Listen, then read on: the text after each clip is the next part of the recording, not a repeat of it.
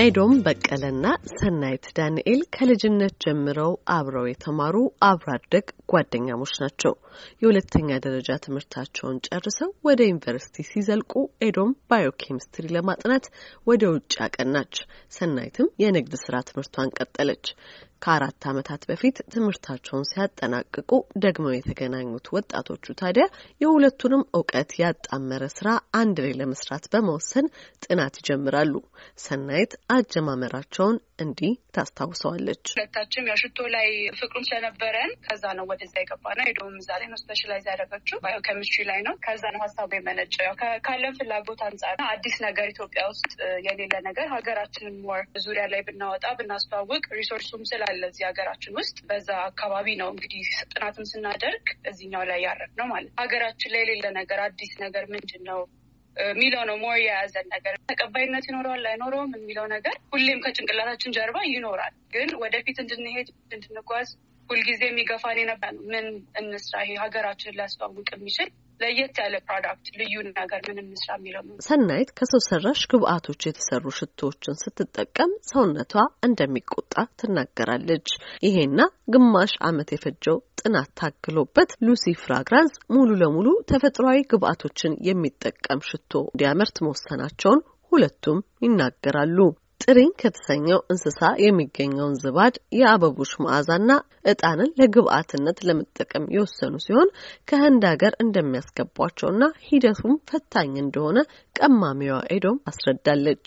ትንሽ ለየት የሚያደርገው ያው የተፈጥሮ ሽቶ ብዙም አልተለመደም ኢትዮጵያ ውስጥ። ግን አንዳንድ ሰው የማይስማማው ሰው አለ። ለምሳሌ ከነዚህ ከውጭ የመጡ ሽቶዎችን እነዚህ artificial የሆኑት ማለት ነው እና እድሉን አለማግኘት ነው የተፈጥሮ ሽቶ አለማግኘት ብሩ እና ይሄንን በማሰብ ነው። በግብአት ብዙ ሽታዎችን እንጠቀማለን። የጽጌረዳ አበባ ለምሳሌ አንዱ ነው። ጥሬኝ እንጠቀማለን። ሌሎች አሉ፣ ብዙ ናቸው።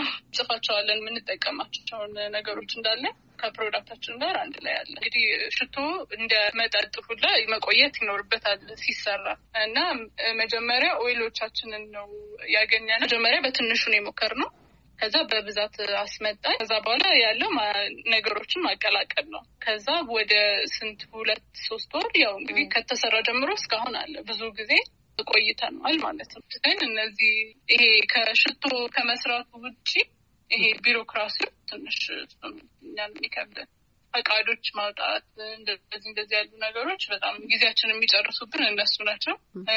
ይሄ እቃም ስናስመጣ በአብዛኛው የሚያመላልሰን ጉምሩክ መሄድ ምናምን እኛን የሚከብደን። ሉሲ ፍራግራንስ ባለመዓዛ ሻማን ጨምሮ ለወንድና ለሴት አገልግሎት የሚውሉ የተለያዩ ጠረን ያላቸው ሽቶዎችን ያመረተ ሲሆን ሰናይት በምርቶቹ መካከል ያለውን ልዩነትም ታብራራለች። መጀመሪያ ያመረትናቸው የወንድና የሴት ሽቶዎችን ነው። spray እቃ ውስጥ ተደርጎ የሚሸጥ ነው። ሀምሳ ml ነው እሱ የወንድም የሴትም ብለን የምንሸጠው ነው።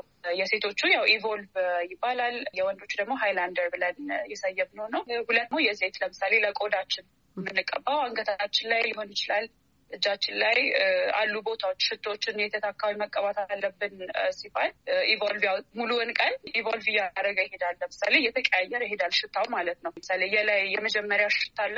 ቀጥሎ መሀል ላይ መካከለኛው የሚሸተን ሽታ አለ። ከዛ base note ደግሞ መጨረሻ ላይ የሚሸተን ሽታ አለ። ትንሽ ፌድ እያደረገ ወይም እየለቀቀ ሽታው ሲመጣ የሚሸተን ሽታ አለ። ያው ምን ያህል ይቆያል የሚለው እንግዲህ እኛ እንደሞከርነው ሰዎችም ተጠቃሚዎቻችንም እንደሞከሩት ከሆነ ሁለት ቀን ድረስ ልብስ ላይ የመቆየት ባህሪ ያለው እንዳልነው ግን ቅድም የመጀመሪያው ኖት ወይም መጀመሪያ ላይ የሚሸተን ቢያንስ እስከ ስምንት ሰዓት እንደዛ አካባቢ ድረስ ይቆያል። ነገር ግን ቅድም እንዳልነው ሽታው ለወጥ እያለ ነው የሚሄደው የሁለቱም የወንዱም የሴቱ። ከዛ በመቀጠል ሻማዎቹን ደግሞ ትንሽ ቆየት ብለን የጀመርናቸው ሽቶን ከጀመርን በኋላ ሻማዎቻችን እነሱም የተፈጥሮ ሻማዎች ናቸው። ከንብ ሰም ነው ወይም ቢዝዋክስ ነው የተሰሩት።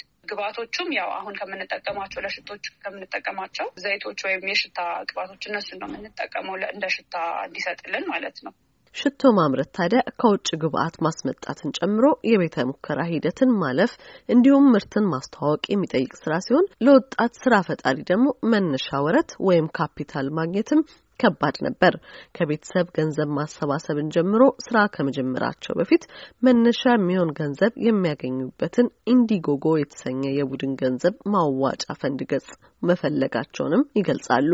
በገጹም ላይ ስለ ዓላማቸው አጭር ቪዲዮ በመስራት የስራ መነሻቸውን በማሰባሰብ ወደ ሙከራ ሂደት መቀጠላቸውንም ኤዶም ትናገራለች። ገንዘብ ያሰባሰብነው ከጓደኛም ከቤተሰብም እንደዚህ እንደዚህ ለመጀመር አስበናል የሚል ነገር ተናገርን። መጀመሪያ እንዲያውም ያደረግነው ከመመረታቸው በፊት ግዙን ብለን ማለት እንደዛ ብለን ነበረ ስንጀምር ያሰባሰብነው ገንዘብ Indiegogo የሚባል website አለ ያው በሱ ገንዘብ ማሰባሰቢያ አዘጋጅተን በሱ ትንሽ ገንዘብ ማግኘት ችለን ነበረ።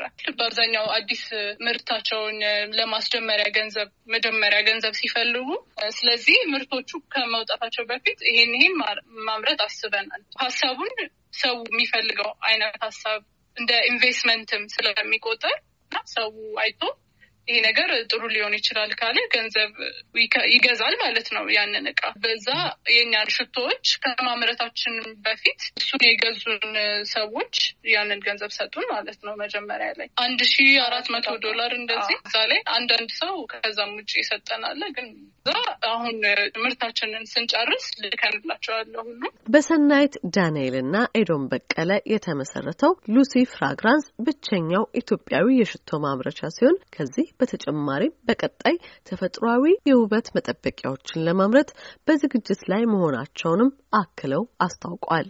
ለአሜሪካ ድምጽ ዘገባ ኤደን ገረመው ከዋሽንግተን ዲሲ